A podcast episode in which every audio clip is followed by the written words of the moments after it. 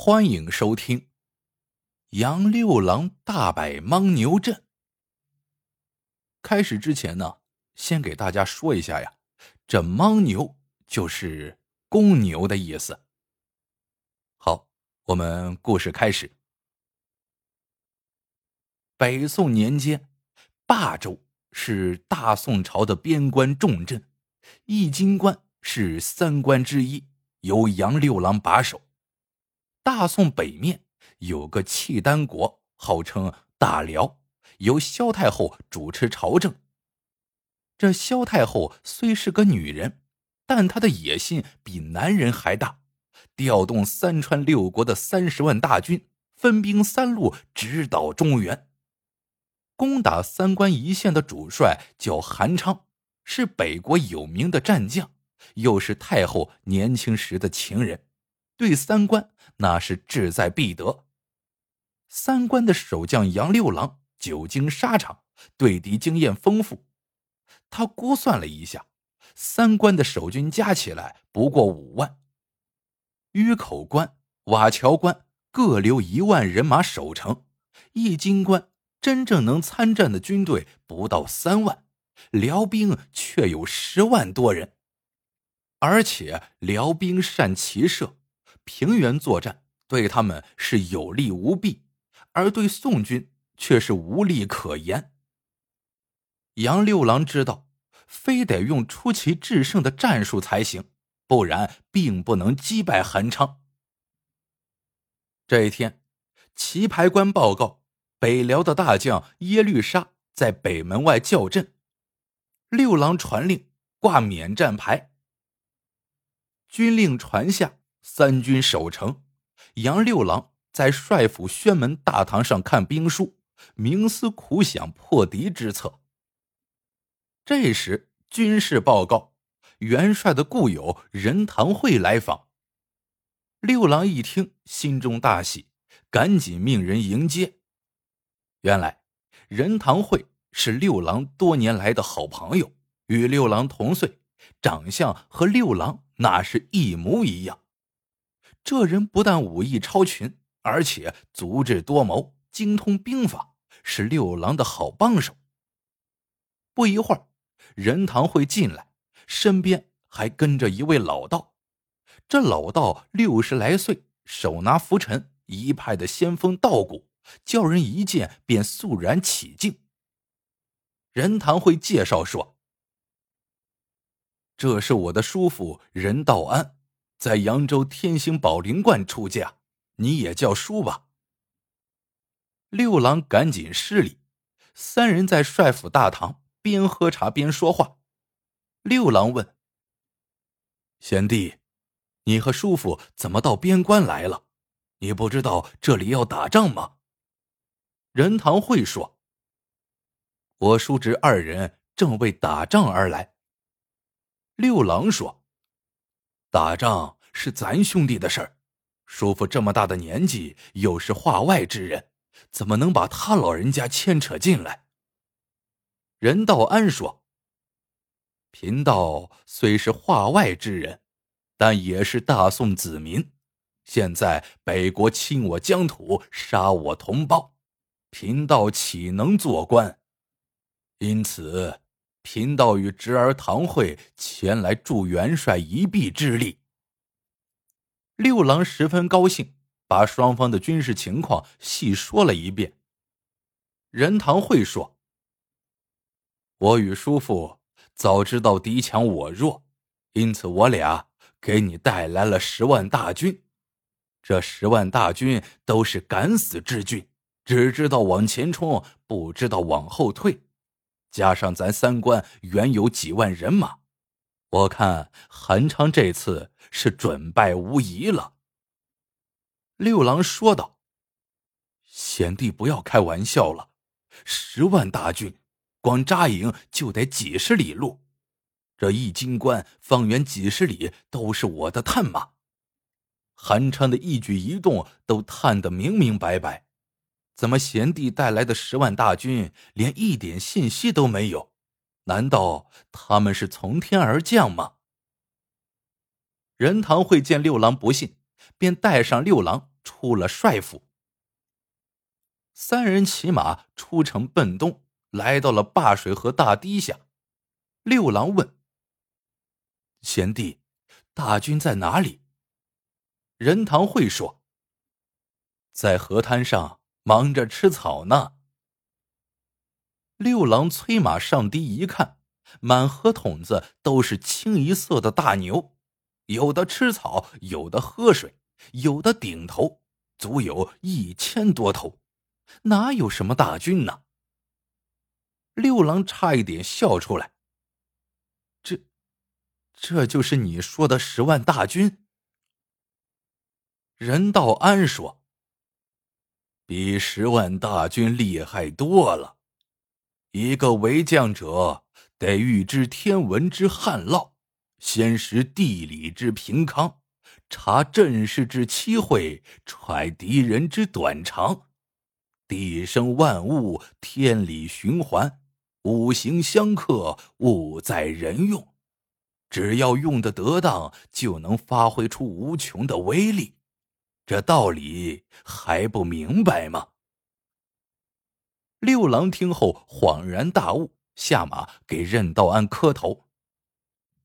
三人回到帅府大堂，六郎说：叔父真是世外高人，杨六郎愿拜师傅门下为徒，请师傅教我破敌之策。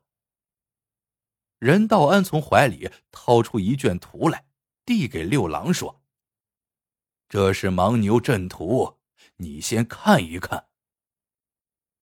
六郎接过图，打开一看，图上有4个大字：牦牛阵图，就好奇地问这张图的来历。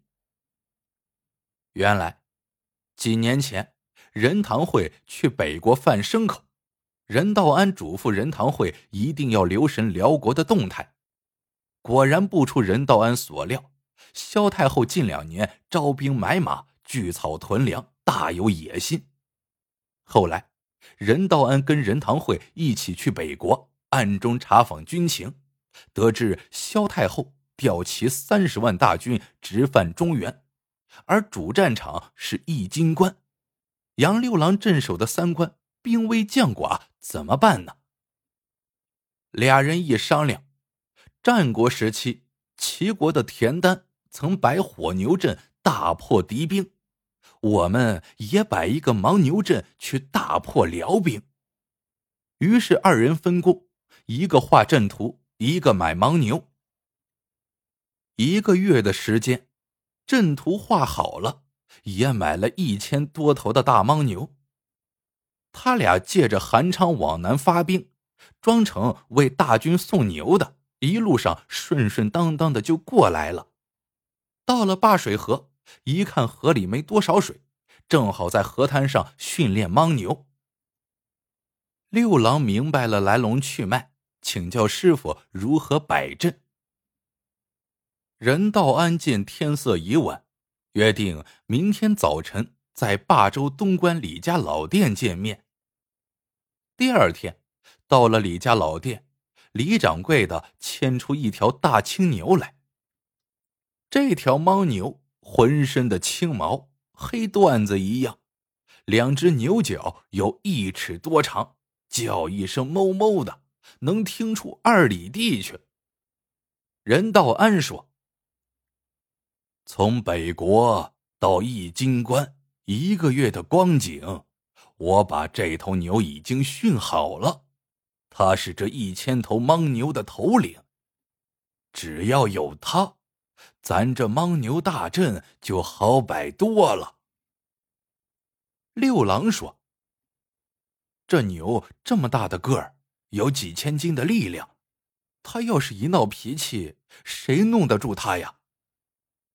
任道安说：不要担心，我训此牛之前曾想过此事，用虎皮拧了一把驯牛鞭，虎乃兽中之王，虎死威风在，牛再厉害也怕老虎。说着拿出一把虎皮鞭递给六郎。3人赶着牛奔灞水河而来。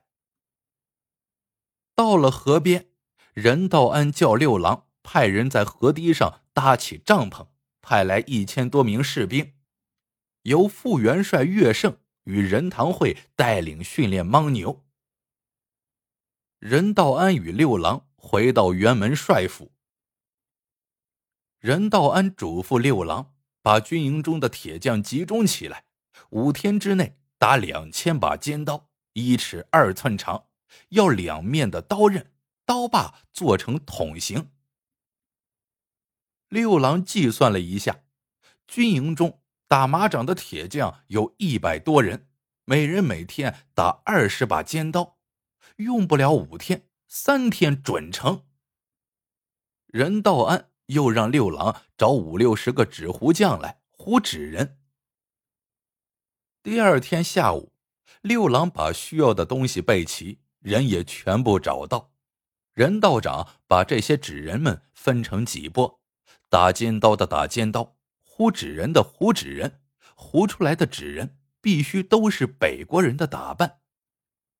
一切安排好，任道安从怀里拿出一本书来送给六郎，告诉他训练牤牛的办法全在书上，只要照书训练就成，然后告别了六郎。杨六郎把书看了几遍，与任堂会、岳胜一起训练牤牛。